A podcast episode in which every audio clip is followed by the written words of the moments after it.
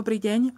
Som Marcela Fuknová, som redaktorkou jojzdravie.sk a toto je podcast o telesnom a duševnom zdraví. Ak sme chorí, potrebujeme lieky. Ak užijeme čo i len jeden liek, môže okrem želaného účinku nastať problém. A ak užijeme tých liekov viacero, alebo do hry vstúpia ďalšie faktory, tak pôsobenie liekov na seba navzájom s potravinami a s ďalšími vecami, ktoré nás obklopujú, môže vyvolať úplne iný efekt, než sme si, než sme si možno predstavovali. A o tom sa dnes budeme rozprávať s pánom prezidentom Slovenskej farmaceutickej komory, s pánom doktorom Ondrejom Sukelom. Dobrý deň. Dobrý deň, Prahem. Čiže budeme sa rozprávať o liekových interakciách. Čo to liekové interakcie vlastne sú? Liekové interakcie sú, vlastne už ako zo slova interakcia vyplýva, niečo, čo nastáva v kontexte nejakej spolupráce alebo antagonizmu dvoch a viacerých liekov. Takže keď vezmeme nejaké dve liečivá alebo dva lieky, liečivo je to, čo v tom lieku účinkuje a pôsobí v organizme, tak oni ovplyvňujú nielen procesy v organizme ako takom, ale môžu tým vzájomným ovplyvňovaním ovplyvňovať aj jeden, je jedno liečivo, to druhé liečivo, alebo tretie, štvrté, piaté. Nastáva to buď na tej úrovni samotného účinku daných liekov, to znamená, keď máme napríklad dva lieky, ktoré znižujú krvný tlak, tak ich účinok môže byť buď taký, že sa zvýši, alebo e, je ešte silnejší, ako keby sme užívali tie lieky samostatne. Môžu vylúčovať vzájomne, povedzme, súťažou o väzbu na nejaký receptor, je, je liečivo, ktoré účinkuje na nejakom receptore druhého môže z toho receptoru vytesniť a teda zníži jeho účinok, alebo sa môže stať, že sa tie interakcie dejú na tzv. farmakokinetickej úrovni, teda na úrovni vstrebávania liečiva, jeho distribúcie krvou, jeho metabolizmu a vylúčovania. Tých možností je veľmi veľa. Treba povedať, že mnohé z tých liekových interakcií sa aj využívajú v praxi. Uh-huh. Napríklad e, liečba vysokého tlaku krvi. Dnes Čiže nemusí to byť len negatívne, že menia účinok jedného, druhého navzájom. Dá sa liekov. povedať, že v praxi sa oveľa viac vyskytujú uh-huh. práve tie pozitívne interakcie, ktoré cieľene využívame na to, aby sme e, nemuseli napríklad zvyšovať dávku jednotlivého liečiva za dosiahnutím e, požadovaného účinku. Keď si povieme napríklad, že by sme na dosiahnutie analgetické účinnosti alebo liečby bolesti potrebovali napríklad 500 mg lieku A a 500 mg lieku B, tak keď ich podáme súčasne, môže sa stať, že bude postačovať tretinová dávka týchto, týchto liekov, tým pádom menej zaťažujeme organizmus a častokrát pri lepšom výsledku. Toto sa dnes e, veľmi často využíva aj vo forme fixných kombinácií, že v jednej tablete, v jednej kapsulke máme uh, nie jeden, dva až tri a dva až tri lieky v rozličných dávkach a zvyšuje sa tým aj tá adherencia pacienta k liečbe, teda pacient je ochotnejšie buď užije jednu tabletu raz denne ako tri tablety, povedzme dva až trikrát denne. Takže ten pacient sa cíti, že v úvodzovkách nie je až taký chorý, keď užíva len jeden liek, ale v konečnom dôsledku my ho liečíme nejakou kombináciou liekov. Toto sa využíva asi práve pri tom vysokom tlaku, napríklad čo ste spomínali, čo je mm. taká liečba, že skutočne ten človek musí brať tie lieky dlhodobo, celé roky vlastne po zvyšok života. Napríklad, toto... ale povedzme aj liečba Parkinsonovej choroby mm. napríklad využíva podávanie liečiva, ktoré ako keby simulovalo niektoré tie látky, ktoré chýbajú chýbajú eh, v tom mozgu, ktorý následne eh, vysiela nesprávne signály a dochádza k trasu končatín stuhnutosti a podobne. Ale zároveň tam pridávame liečivo, ktoré blokuje účinky tohto prvého liečiva na, eh, v iných štruktúrach tam, kde by to liečivo účinkovať nemalo. Takže je dôležité, niekedy pridávame napríklad k antibiotikám, pridávame liečivo, niektorým penicilinovým antibiotikám sa pridáva liečivo, ktoré blokuje enzymy tých baktérií, ktoré môžu rozkladať to prvotné antibiotikum. Teda tie účinky na farmakodynamické... ako keby chránia ten účinok Ako keby chránilo účinok toho mm-hmm. antibiotika. Teda nemusíme ho podávať také vysokej dávke, lebo uh, postačuje aj s tým spolu s tým inhibitorom a zároveň rozširujeme spektrum jeho účinku o tie mikroby, ktoré by dokázali to antibiotikum, uh, antibiotikum v odzovkách vyblokovať. Teda tie interakcie na tej farmakodynamickej úrovni skôr využívame v tom pozitívnom slova zmysle. Samozrejme existujú tam aj negatívne interakcie, ale závažnejšie, čo čo sa týka toho negatívneho pôsobenia, sú tie interakcie na tej kinetickej úrovni, teda na úrovni toho, čo ten organizmus robí s liečivom od okamihu vstrebávania, distribúcie až po jeho vylúčenie. V, naozaj sa často stáva, že ľudia neužívajú jeden liek. Ľudia, ktorí majú viacero diagnóz, užívajú skutočne 2, 5, dokonca 15 liekov a to ste ešte povedali, že to ešte teda nie je až také hrozné v úvodzovkách. V kto by možno uh, mal toto ovládať? Lebo ako ste to povedali, tak to znie ako pomerne taká komplexná, zložitá veda. Uh, vedia toto napríklad lekári? Lebo lekári, dajme tomu, uh, často ako keby nevedia aj o sebe navzájom. Hej? Že jeden lekár predpíše človeku jedny lieky. Ja viem, že sa to už vyskytuje v rôznych aplikáciách, ale môže sa to stať. Kto toto rieši? Napríklad, že sa pozriete, že tak vy máte predpísané toto, dali vám toto, to môže byť problém. Sú to lekári, alebo ste to vy lekárnici? Kto to je? Keby som chcel byť veľmi sarkastický, tak poviem, že veľmi to nerieši nikto, mm. ale existuje špecializácia, ktorá sa volá klinická farmácia a to sú práve farmaceuti, ktorí sa vyskytujú v našich podmienkach, hlavne v nemocniciach a zameriavajú sa práve okrem iného aj na vhodné, respektíve nevhodné kombinácie jednotlivých liekov. Našich pomeroch je to úloha, ktorá je viac menej v tej takej ambulantnej, respektíve vo sfére verejných lekární s takým, takou, takým dobrodružstvom, ktorému sa venujú jednotlivci, ktorí sa tomu venovať chcú. Pre upokojenie treba povedať, že drvivá väčšina kombinácií liekov je bezpečná. Ako s nadsázkou hovorí kolega, ktorý prevádzkuje databázu, databázu liekových interakcií v Českej republike, že ľudský organizmus dokáže strašne veľa navzdory farmakoterapii, takže e, dá sa povedať, že väčšina tých liekových interakcií, ktoré sú už dnes popísané, má klinickú závažnosť veľmi nízku. Môže sa vyskytnúť, ale tá klinická závažnosť je veľmi nízka. A tých liekových interakcií, ktoré môžu, respektíve majú nejakú klinickú závažnosť, e, tak o tom o tom vie každý všeobecný lekár, o tom vie každý lekárnik, pretože to sú, tak povedia, učebnicové príklady, uh-huh. ktoré, s, s ktorými sa stretávame. Môžeme skúsiť možno povedať jeden, dva? Uh, tak úplne taký základný, keď sa povie lieková interakcia, tak každému, kto sa pohybuje v oblasti medicíny, vyskočí varfarín, to je liečivo, ktoré sa používa na zražanlivosť krvi a má jednu zaujímavú vlastnosť, že má veľmi úzke to terapeutické okno, to znamená, uh, máme istú dávku, ktorá nespôsobí účinok, to znamená, ten pacient má riziko nejakej, trombo, trom, nejakej trombózy alebo nejakej podobnej príhody.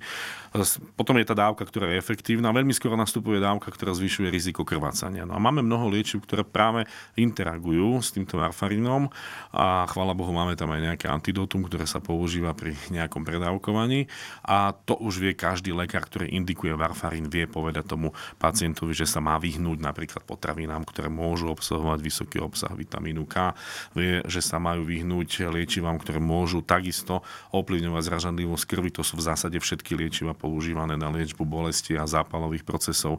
Ale potom sú tam aj nejaké e, také, také tak povediať spíkošky, že napríklad niektoré antidepresíva, e, ktoré blokujú spätné vychytávanie serotonínu, takisto v kombinácii s niektorými liekmi môžu zvýšiť riziko, e, riziko krvácania. Tá interakcia je niekedy skôr na takej teoretickej báze, ale treba ju mať kde si na pozadí, zvlášť u tých pacientov. Čiže nemusí to postihnúť každého? Áno, a treba mať na pamäti zvlášť tých pacientov, ktorí dlhodobo užívajú nejaké lieky alebo majú, majú tendenciu kombinovať viaceré lieky z jednotlivých skupín. Uh, ako, ako to také... mi teraz napadlo, že toto keby niekto dobre ovládal, tak to by sa naozaj dalo zneužiť nejakým spôsobom veľmi závažným.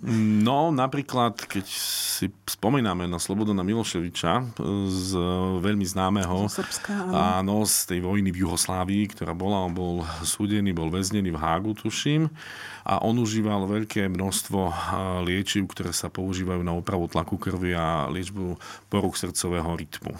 A mnohé, po jeho smrti sa v jeho krvi našli stopy rifampicínu, to je liek, mhm. to je antibiotikum, ktoré je veľmi rezervované a nepoužíva sa pri bežných ochoreniach, ale užíva sa pri liečbe tuberkulózy. Zvlášť a je preukázané, že mnohé liečivá, napríklad na liečbu poruch srdcového rytmu alebo, alebo poruch eh, tlaku krvi a zražanlivosti krvi interagujú s rifampicínom. Rifampicín je jedno z tých liečiv, ktoré vykazujú závažné liekové interakcie a to takým spôsobom, že de facto neguje účinok mnohých liekov. To znamená, teoreticky je niečo také využiteľné aj u ľudí, ktorí sa liečia a v konečnom dôsledku tie ich lieky budú uh, neúčinné. neúčinné.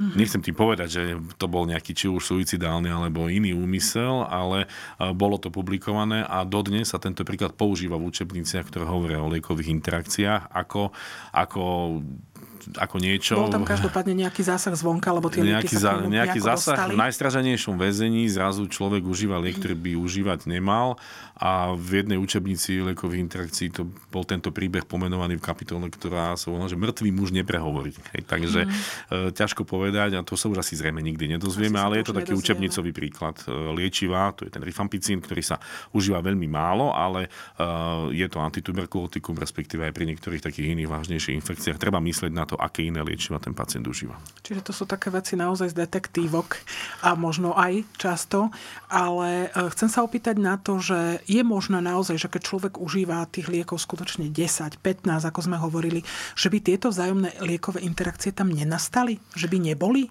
Určite je to možné. Ja mám pacienta, ktorý má pomerne veľa diagnóz.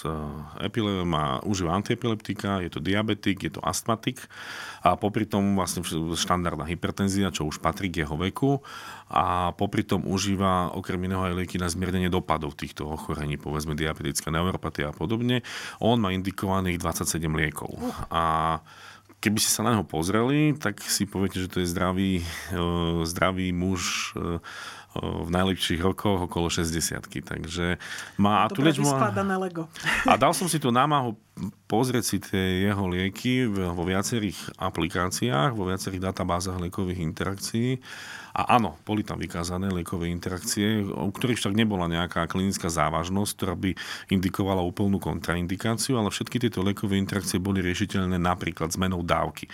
Takže my keď vieme, že niektoré liečivo môže spôsobiť to, že sa e, hladina v plazme, teda v krvi iného liečiva zvýši, tak my vieme upravovať dávku tohto liečiva. To je bežné napríklad pri užívaní diuretik, ktoré zadržiavajú draslík v organizme, tak vieme, že iné liečiva, ktoré môžu takisto viesť k zadržiavaniu draslíka, nastaviť nastavíme tú dávku takým spôsobom, aby nedochádzalo k hyperkalemii a teda k nejakým poruchám srdcového rytmu. Takisto povedzme mnohé lieky užívané na liečbu vysokej hladiny cholesterolu je pomerne závažná interakcia s klaritromicínom. To je bežne užívané antibiotikum, makrolidové, ktoré môže až o 200-300% zvýšiť hladinu toho liečiva na liečbu cholesterolu. A my tam vieme tomu pacientovi povedať, že tá liečba cholesterolu nie je niečo okamžité, je to niečo dlhodobé. A teda, že tam povedzme, tak, že počas týždňového vysadenia tej liečby, tej liečby vysoké hladiny cholesterolu neumrie na ten vysoký cholesterol, ale bude dosiahnutá jednak efektívna liečba tej infekcie, ktorá ktorú potrebujeme liečiť a zároveň nedôjde k riziku vyplývajúceho z liekových interakcií. Antibiotika sú možno takou samostatnou kapitolou, lebo stretol sa s nimi asi každý, ľudia ich užívajú bežne. V, aké sú tam také časté známe liekové interakcie a možno nielen s liekmi, ale aj s potravinami, prípadne s ďalšími vecami, k čomu sa teda dostaneme. Čo treba pri antibiotikách mať na pamäti? Pri antibiotikách treba mať v prvom rade na pamäti to, že všetky bežne užívané antibiotika sú bezpečné a nevykazujú nejaké klinicky závažné liekové interakcie s nás výnimkou toho, tých statínov, ktoré som povedal. Dôležité je dodržiavanie dávky. Tam skôr ako nejaký interakčný problém je problém s dodržiavaním dávky a časového režimu a teda aby bola vždy dosiahnutá tá e, koncentrácia, ktorá je dôležitá na ten liečebný účinok. A tá tretia posledná vec je tá, že treba niekedy vedieť zvážiť skôr tie potraviny a nie ako liekové interakcie. A teda, že čo sa užíva pred jedlom, čo sa užíva po jedle, že penicilínové antibiotika sa lepšie vstrebávajú v žalúdku, ktorý nie je úplne preplnený. Povedzme pri tých tetracyklinových a chinónových antibiotikách je dôležité neužívať mlieč, mlieko, mliečne výrobky alebo niečo s vyšším obsahom vápnika. Rovnako si treba dať napríklad pozor na multivitamíny, ktoré ľudia s radosťou užívajú pri, pri antibiotika, ale mnohé z nich obsahujú aj tie minerálne látky, ktoré sa doplňajú spolu s vitamínmi, tak nie je vhodné zapíjať napríklad týmto, pretože môže dochádzať k vzniku nevstrebateľných komplexov, ktoré, ktoré môžu viesť k tomu, že sa vstrebe nižšia dávka antibiotika, ako je pre toho pacienta potrebná. No a potom je tu alkohol. To je taký otrpaný vtip, že každý človek sa, normálny človek sa opýta, že pri antibiotikách ako to má dávkovať, Slovák sa opýta, či môže vypiť. A teda alkohol v zásade pri nejakej takej bežnej dávke nespôsobí nejaké dramatické, dramatické zmeny v užívaní antibiotík, ale u niektorých mnohých antibiotík, schválne nepoviem ktorých, sa môže vyvinúť aj antabusový efekt. To znamená, že môže byť skôr človeku oveľa viac zle ako pri bežnom užívaní alkoholu. Jasné, čiže možno vtedy mu ten alkohol práve, práve naozaj mm. neurobi dobre. V, keď sme toto spomenuli, čo sa týka toho dávkovania, to by sme možno mohli povedať, lebo ľudia zostávajú takí bezradní, že teraz zabudol som si dať to antibiotikum a teraz čo mám robiť? Mám čakať do tej ďalšej dávky, alebo si ho mám dať okamžite, alebo si mám dať dve naraz, keď som to už nestihol. Čo vtedy? Áno, tak, také všeobecné pravidlo je také, ktoré hovorí o tom, že vziať tú dávku, ktorú som zabudol vtedy, keď si na to spomeniem a potom pokračovať podľa normálneho časového režimu. Takže pokiaľ toto dodržíme, nie je čo pokaziť. E, na druhej strane dávkovanie antibiotík už dnes nie je také dramatické, ako bolo kedysi. Ja si ešte pamätám, ako mňa moji rodičia budili v noci ako malé dieťa, alebo sa niečo užívalo každé 4 hodiny a podobne. Dnešné liekové formy a dnešné antibiotika umožňujú dávkovanie 1 až 2 krát denne a to verím zvládne každý, kto má nejaký telefón, na ktorom si vie nastaviť budík. Čiže už to nie je naozaj, že každých tých 6 hodín Áno, toto, toto bývalo. Ja, antibiotika fungovali. Penicillinové sa užívali prvé dva dní každé 4 hodiny, následne sa prechádzalo na 6 hodinový režim.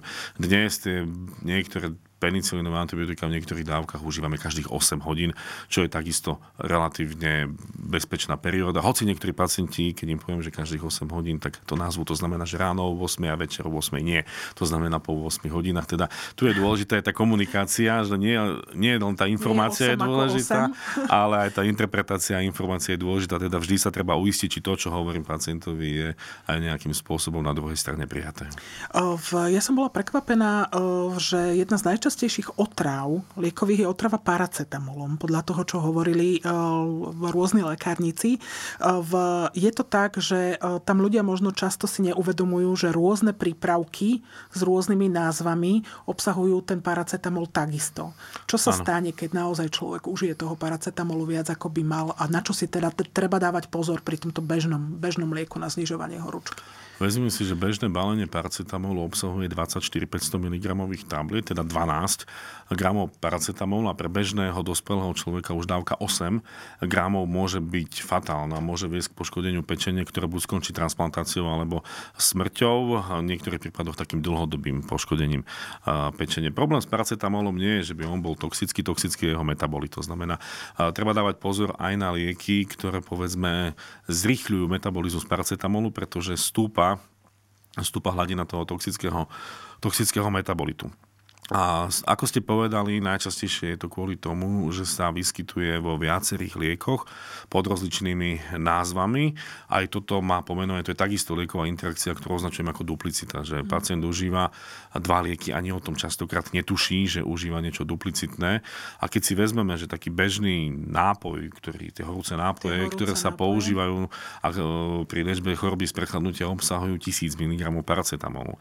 A, a teda keď vezmeme si aj tie aj reklamy, ktoré, e, ktoré chodia v televízii, častokrát sú nastavené veľmi nešťastne. Príde čo, chorý človek kýcha kašle, vypije nápoj a ide do divadla, tak jednak pomáha efektívne šíriť ďalej, e, ďalej toto ochorenie. Áno, ale keď si taký dospelý človek, tak prečo by som si urobil jeden, dám si dva, je to sladké, je to teplé, pomáha to, tak vypijem dva tie nápoje, urobím to trikrát denne, už mám v sebe 6 gramov paracetamolu, pomedzi to si dám nejakú tabletu, veď prečo nie. E, dosiahnutých 8 gramov denne úplne nie je až taký problém, ako sa môže na prvý pohľad zdať. A tu napríklad existujú práce, ktoré popisujú rozdiely v neúmyselných otravách paracetamolom u krajín, ktoré umožňujú, umožňujú voľný predaj liekov, povedzme mimo lekárny. Tu nejde o to, že kto sa chce otraviť, že pôjde do lekárne a vezme si toho paracetamolu koľko chce, lebo je dostupný bez lekárskeho predpisu, ale ide skôr také mentálne nastavenie, že keď niečo leží v poličke medzi, medzi, medzi keksíkmi, tak prirodzene to vnímam ako niečo neškodné, bezpečné, ako keď sa preto musím vybrať do lekárne. Je dnes preukázané, že v krajinách, kde je tá dostupnosť paracetamolu taká voľná, sú tie neumyselné intoxikácie oveľa častejšie. A napríklad pred dvoma týždňami v Austrálii začali tento problém riešiť s tým, že idú obmedziť balenia paracetamolu, že budú v tej bežnej obchodnej sieti, pretože tam sú niektoré lieky bez lekárskeho predpisu dostupné bežných obchodoch, budú dostupné len do istej dávky. E, vyššia dávka povedzme tých nejakých 30 tablet bude dostupná len v lekárniach a ešte vyššie dávky budú dostupné len na lekársky predpis. Takže už krajiny zavádzajú opatrenia, ktoré vedú k tomu, aby sme, aby sme chránili ľudí pred vlastnou možno neznalosťou, respektíve nezodpovednosťou. Čiže má to, má to skutočne význam, aby sa to mm. predávalo v lekárni a aby to ten lekárnik mali s tým spôsobom pod ohľadom a mohol to s tým človekom odkomunikovať. V, spomínali sme potraviny. To je mm-hmm. ďalšia taká obrovská skupina, ktorá sa s liekmi navzájom ovplyvňuje. Povedzme si možno nejaké také najbežnejšie alebo najzaujímavejšie. A, tak citrusy to je základ. Keď sa ideme baviť o liekových interakciách a nespomenieme grep, tak ako keby sme sa ani o liekových... Ako keby sme nič nepovedali. Je taká jednoduchá poučka, čím väčší citrus, tým väčší problém. A teda práve ten greb je ako jeden z najväčších citrusov, ešte aj pomelo sa tam vyskytuje a, a oni obsahujú látky, ktoré inhibujú pečeňové enzymy cytochromu P450 a to je, to je tak možno komplikovane povedané, ale jednoducho povedané blokujú enzymy, ktoré rozkladajú, rozkladajú lieky a tým pádom tie enzymy pracujú menej a dochádza ku kumulácii liečiva v organizme a zvýšeniu hlavne jeho nežiaducich účinkov. Teda, mm, dá sa povedať, týka sa to takmer všetkých liekov, teda pacienti, ktorí sú liečení či už na hypertenziu, poruchy srdcového rytmu, vysokú hladinu cholesterolu, diabetes, neurologické ochorenia, s veľkou opatrnosťou užívať, užívať citrusové aj juicy, aj plody a podobne. To neznamená, že zjem raz za týždeň pomaranže umriem, ale práve tie veľké dávky a boli popísané niekedy do 200-300% zmenené hladiny liečiva v krvi. To už je naozaj teda akože mm. veľký rozdiel. Týka sa to teda podľa toho, čo ste povedali, hlavne tých chronických ochorení a ľudí, ano. ktorí užívajú vlastne tieto, tieto lieky dlhodobo. V ktoré ďalšie potraviny vstupujú do hry? Spomínali sme to mlieko. On, tie mliečne výrobky sa naozaj s niektorými liekmi ovplyvňujú. Áno, mlieko, mliečne výrobky. V zásade môžeme povedať, že aj lieky, ktoré obsahujú napríklad vápnik, pretože tie sa často používajú ľudí, ktorí majú osteoporózu alebo u malých detí. Často spomínaný sírup s obsahom kalcia, ktorý sa všade vo svete užíva na doplnenie kalcia iba u nás proti kašľu, e, takisto môže ovplyvniť účinok mnohých liekov. Napríklad lieky, ktoré sa používajú na liečbu štítnej žľazy, hormóny štítnej žľazy, e, môžu interagovať e, nielen s tým vápnikom, ale aj so železom a inými minerálnymi prípravkami. Preto každý, kto užíva, má dostane poučku, že má ho užívať nalačno, tie hormóny štítnej žľazy. A to nie je samoučel na poučke, je to práve kvôli tomu, aby tá vstrebateľnosť nebola ovplyvnená nejakými faktormi, ktoré sa, ktoré sa môžu vyskytnúť. Podobne je to napríklad aj s liekmi, ktoré sa užívajú pri liečbe osteoporózy. Tam je zase nízka vstrebateľnosť a práve preto my tú vstrebateľnosť chceme dosiahnuť čo najvyššiu. A teda keď zo 100 mg nejakého liečiva sa efektívne vstrebe 20 mg, my keď e, to ovplyvníme na 10, tak ovplyvníme polovičku. Že my neznižíme o 10% dávku toho liečiva, ale o polovicu. Hoci ovplyvníme vstrebateľnosť jeho 10%. A, takže mlieko, mliečne výrobky, minerálne látky u týchto liečiv môžu spôsobiť problémy. Už spomínané chinónové antibiotika alebo tetracyklinové antibiotika rovnako vytvárajú tie nejaké komplexy, ktoré mô, pri ktorých môže dochádzať, e, dochádzať e, k neúčinnosti antibiotickej liečby. sa pri pomerne závažných infekciách používajú? Aj pri závažných, aj pri menej závažných, ale v konečnom dôsledku je tá menej závažná infekcia pri nedostatočnej liečbe sa môže vyvinúť v závažnú. Môže vyvinúť v závažnú, presne tak. V, ľudia majú radi čaje a mm-hmm. ich mhm. používajú. Aj bylinkové čaje, najrôznejšie. V ľubovník bodkovaný sa napríklad bežne používa na upokojenie, na, ľudia ho majú kvôli jeho sedatívnemu účinku možno.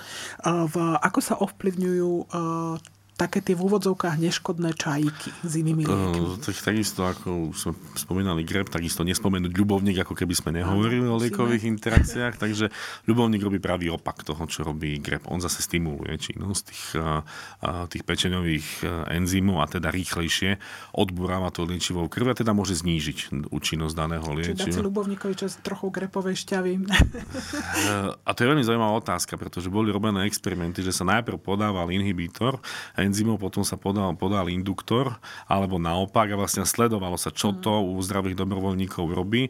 A dne, my dnes vieme, že tá inhibícia nastáva rýchlejšie ako indukcia. Dokonca. Uh, takže môže sa to, na jednej strane to môže vyzerať logicky, Čiže ale na druhej tá brzda nie je veľmi, nie, nie, nie, nie, nie, nesúvisí nekoreluje navzájom inhibícia s indukciou, čo sa týka tej kvantity e, daného účinku, ale áno, ľubovníkový čaj e, má tieto popísané účinky. Potom máme ďalší ginko napríklad. Ten môže byť v prípade niektorých liečiv inhibitorom, v prípade niektorých induktorom týchto enzymov, pretože my máme celé rodiny mm. týchto enzymových e, systémov. Potom máme ľudí, ktorí sú povedzme rýchlejšie metabolizujú, pretože majú istú takú genetickú nechcem to nazvať poruchu, ale odchýlku, že rýchlejšie metabolizujú niektoré liečiva. U tých takisto je vhodné sa zamyslieť nad tým, akým spôsobom budú, budú, budú užívať. A nielen čaj, ale napríklad aj korenie. Hej, čierne mm-hmm. korenie už v bežných dávkach, to už bolo spomínané v Ajurvede, ešte ako historickej publikácii, dokáže takisto uh, znížiť účinnosť, uh, znížiť účinnosť pečeňových enzymov a teda až o 30 až 50% napríklad zvyšuje účinok analgetik. Teda keď si okorenie doplníte nejaký, nejaký bežný diklofenak alebo paracetamol alebo ibuprofen, tak tá účinnosť liečby bude vyššia. Hmm, tak to je zaujímavé. Čiže tie lieky v úvodzovkách zašlapu lepšie. Je to... Áno, áno, dá sa tak povedať. Ako, a už v tých bežných dávkach cesnak takisto, mm-hmm. nielen na tej farmakodynamickej úrovni, že môže nejakým spôsobom... O cesnaku je, sa hovorí, že cesnak znižuje tlak. Ono je to síce pekné, ale otázka je, koľko by sme ho museli zjesť a v akej dávke. A ako by vyzerala socializácia mm. následná, takže to je jednak jeho účinok, ale takisto on dokáže vplývať práve na tie enzymové systémy, ktoré sa nachádzajú v pečení. A vlastne tu už vlastne sa ukazuje, že najviac tých liekových interakcií sa udeje v pečení. Akože pečenie fantastický orgán, kde sa melí všetko, čo sa, čo sa v organizme udeje a teda každá cudzorodá látka v konečnom dôsledku nejakým spôsobom súvisí uh, s procesmi pečení a teda uh, keď ovplyvňujeme tieto procesy zásadným spôsobom ovplyvníme aj, aj účinok látok. A zároveň ďalším takým významným procesom sú plazmatické bielkoviny, pretože liečiva sa nejakým spôsobom viažu na tie plazmatické bielkoviny, teda bielkoviny, ktoré sa nachádzajú v krvnej plazme a účinkovať môže v zásade len tá voľná frakcia, keď to tak mhm. zjednodušene poviem, teda to, čo si pláve v krvi a nie je na niečo naviazané. A treba povedať, že liečiva súťažia o tie miesta na plazmatický bielkovin. Na niečo sa viaže viac, niečo menej a keď príde to, čo sa viaže viac, vypustí to, čo sa viaže menej a pokiaľ je to, čo sa vypustí napríklad nejaké antidiabetikum, tak sa môže stať, že pacient užívajúci povedzme metformin ako antidiabetikum vplyvom iného liečiva môže sa mu zvýšiť hladina toho liečiva, teda viac sa znížiť cukor a môže nastať hypoglykemia. Sú také liečiva, ktoré môžu túto, túto hypoglykemiu indikovať práve pri používaní antidiabetikum. To taký naozaj zložitý komplex, ale v podstate, keď sme hovorili o tých potravinách, uh, také dosť, dosť diskutovaný je napríklad aj zázvor. Ako je zázvor na tom? Zázvor je, takisto patrí medzi, medzi látky, ktoré dokážu to si ovplyvniť... ľudia bežne dávajú vo veľkým množstve. Áno, dokážu ovplyvniť účinok niektorých liečiv. Sú popísané prípady, kedy už len zlepšením prekrvenia sliznice zlepší povedzme vstrebateľnosť niektorých látok ale takisto ovplyvňuje viaceré enzymové systémy, ktoré môžu súvisieť s liekmi, napríklad s niektorými antidepresívami. Zázvor môže súvisieť a môže ovplyvniť ich účinok. Ani nie tak tom zmysle depresívnom úvodzovka, ale tak ako som povedal, že niektoré antidepresíva môžu zmeniť zrážanlivosť krvi a teda môžu sa zhoršiť krvácavé komplikácie. Práve pri kombinácii niektorých antidepresív, povedzme analgetik a zázvoru, môže dochádzať rýchlejšie k krvácavým komplikáciám. Čiže tam si treba na túto, na túto mhm. potravinu mm. že naozaj že dávať pozor.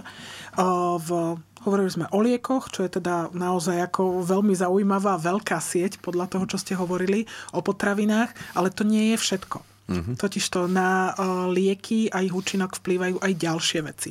Napríklad faktory vonkajšieho prostredia. Čo to je? Faktory vonkajšieho prostredia môžu byť už aj samotné počasie, pretože u mnohých uh, liekov sa vyskytuje fototoxicita, to znamená, povedzme, volá to je, nie je to alergia, ale je to toxicita slnečného žiarenia vplyvom, uh, vplyvom lieku, pretože alergia na slnečné žiarenie je niečo iné.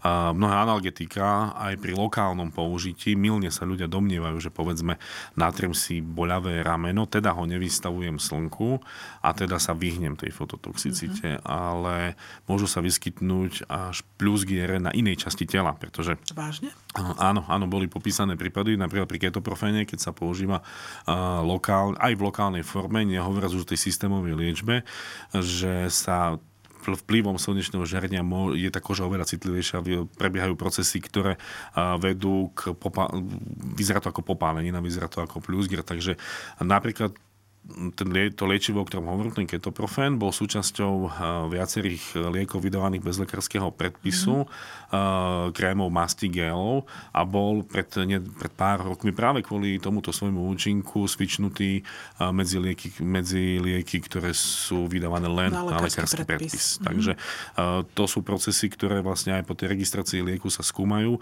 a treba povedať, že na mnohé liekové interakcie sa nepríde počas klinických skúšok, ale práve až tým používaním v praxi a mnohé liečiva boli práve kvôli e, vážnym liekovým interakciám aj vyradené z praxe, ako taký astemizol, ako antihistaminikum, ktoré sa používalo, mohlo spôsobovať fatálne, fatálne arytmie samo o sebe, respektíve v kombinácii s liekmi, ktoré sa používajú e, na liečbu poruch srdcového rytmu. A to sú už naozaj, naozaj vážne veci. V čo sa týka toho slnka, bežne sa to hovorilo v súvislosti mm. s mhm. antibiotikami. To bolo také ľudo, ľudové, že bereš antibiotika, nesmieš ísť na slnko. To platí alebo nie je úplne všeobecne? Nie, neplatí to úplne všeobecne, ale áno, u antibiotík e, niektorých platí tá, e, platí tá fototoxicita, už spomínané chinolony napríklad, môžu pri slnečnom žiarení spôsobovať, spôsobovať problémy. Nie až napríklad takého závažného charakteru, ako som popísal, ale takisto nie je vhodné vystavovať sa slnku pri ich užívaní. Pán doktor, keď sme hovorili e, v, o tých vplyvoch vonkajšieho prostredia a o tom počasí, keď ste napríklad vraveli, môže napríklad vplývať na účinok lieku aj e, životné prostredie, v ktorom žijeme? Či žijeme napríklad v znečistenom životnom prostredí, alebo, alebo nie, či vdychujeme, dajme tomu nejaké exhaláty? Uh, teoreticky to vplývať môže, lebo napríklad, keď som spomínal tie hormóny štítnej žľazy alebo niektoré antibiotika, my dnes vieme, že mnohé lokality na Slovensku nemajú prístup k pitnej vode, ako k upravenej pitnej vode a používajú studne. A častokrát tá voda je síce pitná, ale obsahuje vyšší obsah niektorých rozpustených látok. Napríklad, že sú lokality, kde je vysoko železitá voda, sú lokality, kde sa nachádza viac iných prvkov a teda uh, toto v konečnom dôsledku môže ovplyvňovať aj účinok niektorých liekov. Čo sa týka kvality ovzdušia, je to zaujímavá otázka, ale neviem si predstaviť, že by povedzme to ovzdušie ako také ovplyvnilo účinok lieku. Viem si skôr predstaviť, že to ovzdušie ovplyvní zdravotný stav mm. napríklad človeka, ktorý je náchylný na nejaké alergie alebo nejaké astmy a podobne a už teda tie jeho dýchacie cesty nebudú v stave, aby povedzme dokázali efektívne vstrebať niektoré liečivo, ktoré sa užíva inhalačným spôsobom. Takže tu si viem predstaviť, že povedzme, keď tá sliznica je dlhodobo podraždená, dlhodobo zahlienená, tak napríklad lokálne aplikované aplikované kortikoidy, ktoré sa dávajú do nosa, alebo antiastmatika, kde je potrebný hlboký nádych, aby sa dostali do tých nižších častí, či už sú to nejaké betamimetika alebo kortikoidy, ktoré majú účinkovať práve v tých pľúcach, je možné, že nebudú účinkovať takým spôsobom, akým by účinkovať mali. Ale keď už sme napríklad pri antiastmatikách a vplyve v úvodzovkách životného prostredia, keď pod životným prostredím si predstavíme aj návyky pacientov, tak my dnes máme dokázané, že povedzme pacienti, ktorí chronicky užívajú inhalátory, klesá kvalita používania týchto inhalátorov. Mm. Teda už máme dokázané, že je potrebné, aby s týmito pacientmi eh, v každých takých intervaloch trojmesačných a 6-mesačných pracoval odborník a stále realizovali nácvik tej inhalácie, pretože vlastne tým dlhodobým používaním klesa nejaký, by som povedal, nejaký taký skills, respektíve niečo, ten spôsob, ako majú používať tie sofistikované systémy. A je to škoda. Toto mhm. môže v podstate ovplyvňovať účinok liekov, že akým spôsobom ich užívame. Nie je, to, nie je to vždy jedno. To sa možno napríklad aj pri lokálnych uh, prípravkoch vyskytuje, ako sú očné kvapky, uh, v rôzne možno maste do oka, do ucha a podobne. Môže to byť už bežné nosové spreje, ktoré mm-hmm. užíva každý z nás uh, v tomto období, kedy je tá náchylnosť na prechladnutie vyššia.